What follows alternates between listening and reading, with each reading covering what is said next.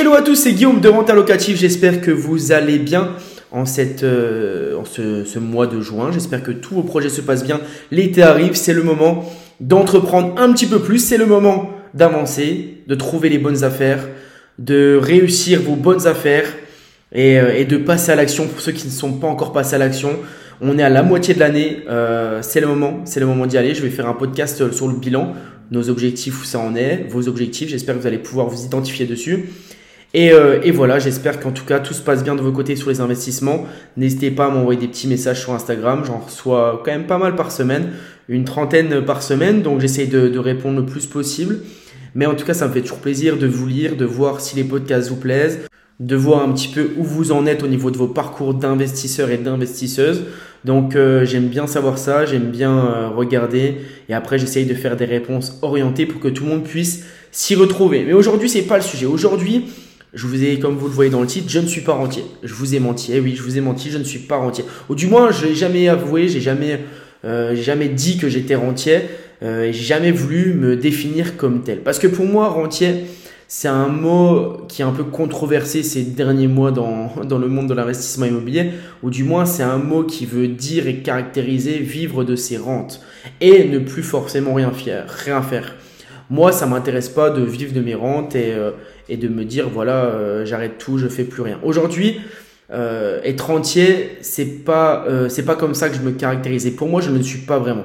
Parce qu'au final, être entier, c'est d'avoir plein de locatifs et de vivre de 2000, 3000, 4000, 5000 euros par mois au plus, de ses loyers nets après impôts, après, après toutes les charges enlevées, on doit avoir 5000 euros nets par exemple. Ça, c'est la définition du rentier.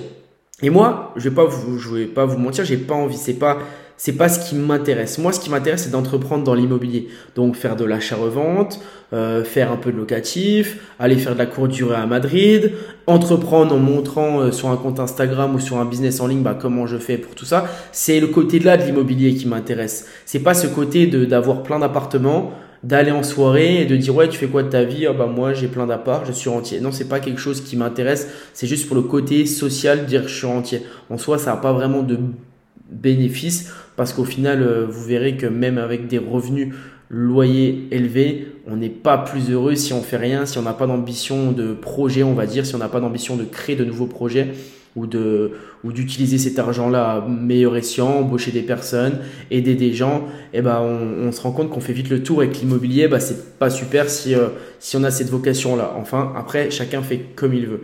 Et moi, euh, donc j'ai vécu de mes rentes pendant un moment. Donc c'est-à-dire c'est ce qui m'a amené à faire cette compte Instagram, c'est que j'arrivais au bout de 5 mois d'investissement à avoir plus de loyer que mon salaire. Donc pour moi, c'était la définition de rentier. Donc c'est-à-dire que je vivais sur mes loyers plus que sur mon salaire, mon, salarié avec, le coach sportif. Donc c'est comme ça que je me suis défini un petit peu plus libre financièrement. Mais suite à ça, j'ai rapidement, rapidement conclu que c'était pas suffisant. Moi, j'avais pas envie de, pas suffisant en termes d'argent, pas suffisant en termes de développement personnel pour moi, et pas suffisant en termes d'ambition, celle que j'avais. Donc, pour moi, il y a plusieurs niveaux de d'être indépendant financièrement et je pense qu'on devrait plus parler en termes d'indépendance financièrement. Parce que forcément, peut-être que vous le savez si vous écoutez les podcasts depuis un moment, je suis voué à revendre mes biens. Parce que c'est ce qui m'intéresse, c'est la stratégie que j'ai mise en place par rapport à moi. Chacun doit avoir sa propre stratégie, mais moi c'est la meilleure, avec les plus-values latentes, avec le projet de faire euh, la société de marchand de biens, avec tous mes euh, associés dans toutes les différentes SCI, SAS que je suis en train de créer, c'est mon projet de faire quelque chose de plus gros, quelque chose qui me dépasse en fait, d'aider le plus possible mes amis, de scaler un maximum le projet, donc de l'élever de plus en plus et entreprendre au maximum. Et pour faire ça, je suis obligé de revendre, de me libérer d'un poids, même si c'est pas vraiment un poids, mais de me libérer de mes biens locatifs que j'ai acquéris il y a quelques années maintenant, qui m'ont généré pas mal d'argent, qui m'ont aidé à être là aujourd'hui, qui m'ont aidé à emprunter pas mal auprès des banques. Mais c'est un, un moment où je devais passer la main. Donc peut-être qu'aujourd'hui je vis de mes loyers, mais dans quelques mois, quelques un an, un an et demi, deux ans peut-être maximum, eh ben je ne vivrai plus de mes loyers. Je ne serai plus rentier. Est-ce que ça veut dire pour euh, ça veut ça veut dire que je vivrai moins bien? Pas du tout ça veut juste dire que je change de stratégie ou du moins j'adapte ma stratégie par rapport à mon ambition et ça il faut bien le comprendre le premier niveau de l'indépendance financière pour moi c'est de faire du locatif pour emmagasiner de la trésorerie. Et c'est se faire la main en final. C'est on manque de connaissances, on manque de, on sait pas comment rassurer la banque. La banque nous fait confiance sur un projet, c'est de lui montrer qu'elle peut nous faire confiance. Et euh, voilà qu'on va entreprendre avec du locatif. Ça, c'est le premier niveau. Et pour moi, c'est la première étape pour toute personne qui souhaite se lancer dans l'investissement. Parce que ça permettra directement de montrer qu'on est fiable au niveau de la banque. Et le locatif, J'adore ça, j'ai toujours, euh, je n'ai jamais euh, blâmé euh, cette méthode de fonction parce que c'est celle que je fais, c'est celle que j'ai fait. Maintenant, je sais pertinemment qu'il y arrive des situations, qu'il y arrive des moments et à force de me rapprocher des personnes qui ont été, qui ont eu des gros résultats, je me rends compte que c'est pas seulement la seule voie et l'unique et la meilleure par rapport aux objectifs que j'ai moi personnellement. Mais en tout cas, dans le niveau 1, dans l'échelle numéro 1, pour moi, c'est le plus important. Ensuite, le niveau 2, pour moi, ça va être par exemple, de, faire une revente, un achat-revente, euh, de revendre en fait tous euh, ces plus-values latentes. Donc, c'est-à-dire j'ai fait un peu locatif, je l'ai gardé, je revends toutes mes plus-values latentes. J'ai augmenté ma trésor grâce au locatif, j'augmente ma trésor grâce à la revente. Et en fait, en fait la banque m'a fait confiance sur le locatif. Elle a confiance parce qu'elle voit que tous mes achats euh, auxquels j'ai fait auprès de cette banque, eh ben, ils ont doublé ou ils ont pris 30-40%. Et donc, je peux poursuivre sur d'autres stratégies, sur d'autres plans d'action. Et ça me permet d'être plus libre encore financièrement. Parce que si vous avez démarré avec une trésor à 10 000 et aujourd'hui vous avez une trésor à 200 000 ou 150 000, bah ça vous permet de voir un petit peu et de faire d'autres projets. Et ça, c'est le niveau 2 pour moi. C'est-à-dire que c'est le deuxième niveau de l'indépendance financière. Ensuite, le troisième niveau, bah, si on souhaite y aller, ça va être par exemple de s'orienter sur le marchand de biens. Et avec la trésor qu'on a accumulée, faire un premier rapport pour enchaîner sur un premier projet de marchand de biens, ce premier projet de marchand de biens, il va me dégager une bonne marge, donc je vais récupérer une belle plus-value qui va, se, être, euh, se servir pour un deuxième projet, etc. etc., etc.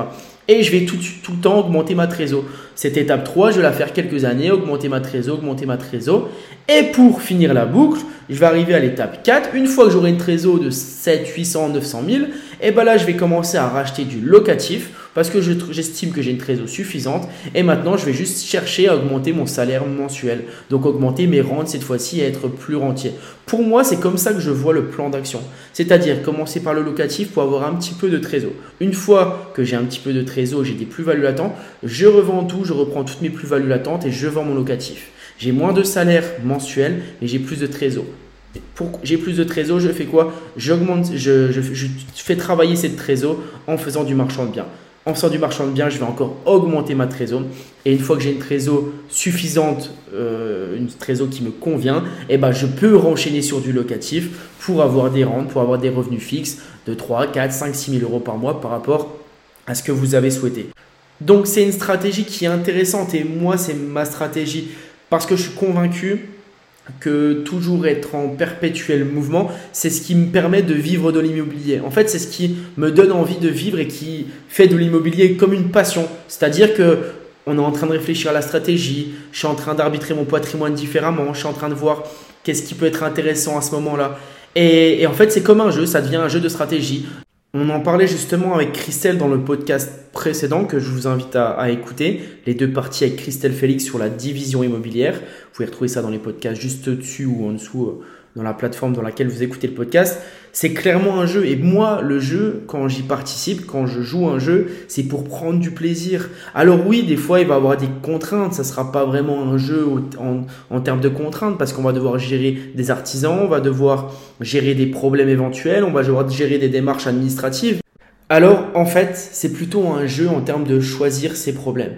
Et moi, mes problèmes, dans le futur, je préfère les choisir en me disant, bah je veux pas des problèmes avec des locataires, je veux pas des problèmes en allant réparer un chauffe-eau, je veux pas ce type de problème. Maintenant les problèmes que je veux après avoir fait du locatif, après avoir fait tout ce que j'ai fait en termes de, de travaux, etc. Maintenant, les problèmes que je veux, c'est pas ceci. Les problèmes que je veux, je suis prêt à avoir des problèmes de démarche administrative, je suis prêt à avoir des problèmes avec mon équipe d'artisans, parce que c'est le cas.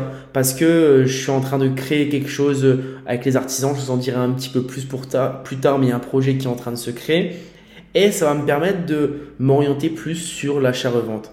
Est-ce que je ne reviendrai pas au locatif? Pas du tout, c'est ce que je vous l'ai dit dans l'étape 4. C'est-à-dire qu'une fois que j'ai la trésor qui me convient totalement, et eh ben là, je vais pouvoir relancer sur du locatif. Parce qu'en ce moment, vu mon âge, vu ma situation, j'ai envie de me concentrer sur une augmentation de trésorerie considérable et moins me concentrer sur mon salaire mensuel. Donc voilà, c'était Guillaume. Je voulais vous expliquer en fait que être entier, il faut pas, il faut pas dire tout le temps je suis rentier ou je vis de mes rentes, etc. Et ne pas croire que je suis rentier, je vis de mes rentes, etc. En fait, on peut être rentier pendant six mois, euh, ne plus être rentier pendant six autres mois. Ça va dépendre. C'est juste, c'est, c'est un nom, euh, ça veut tout et rien dire. Donc, l'objectif, c'est d'avoir vision, comme d'hab, stratégie, point fort, point faible, arbitrage de patrimoine. Tous ces mots-là, je sais que c'est un petit peu compliqué si vous écoutez ces podcasts. Je sais que des fois, vous pouvez vous perdre, vous pouvez vous dire, ah ouais, mais c'est peut-être la stratégie là que je vais faire ou celle-ci et que vous êtes un petit peu perdu parfois, mais c'est normal. Mais commencez à noter si dans mes podcasts vous avez des choses intéressantes, si dans d'autres podcasts vous avez d'autres choses intéressantes, notez, faites des liens et, euh, et c'est comme ça que se crée une stratégie sur mesure. Si le podcast vous intéresse, je serais super reconnaissant que, que vous laissiez un like ou euh, une note 5 étoiles ou moins, ou un commentaire, ou envoyer un petit message sur Instagram. C'est génial, franchement, ça me fait hyper plaisir. Et je vous mets mon business plan gratuit qui m'a permis d'emprunter plus de 700 000 auprès des banques alors que j'avais 15 migrants salaire. C'est gratuit, mettez, le, mettez votre email et puis vous allez recevoir le business plan gratuit. Voilà, c'était Guillaume de Renta Locative. À très vite.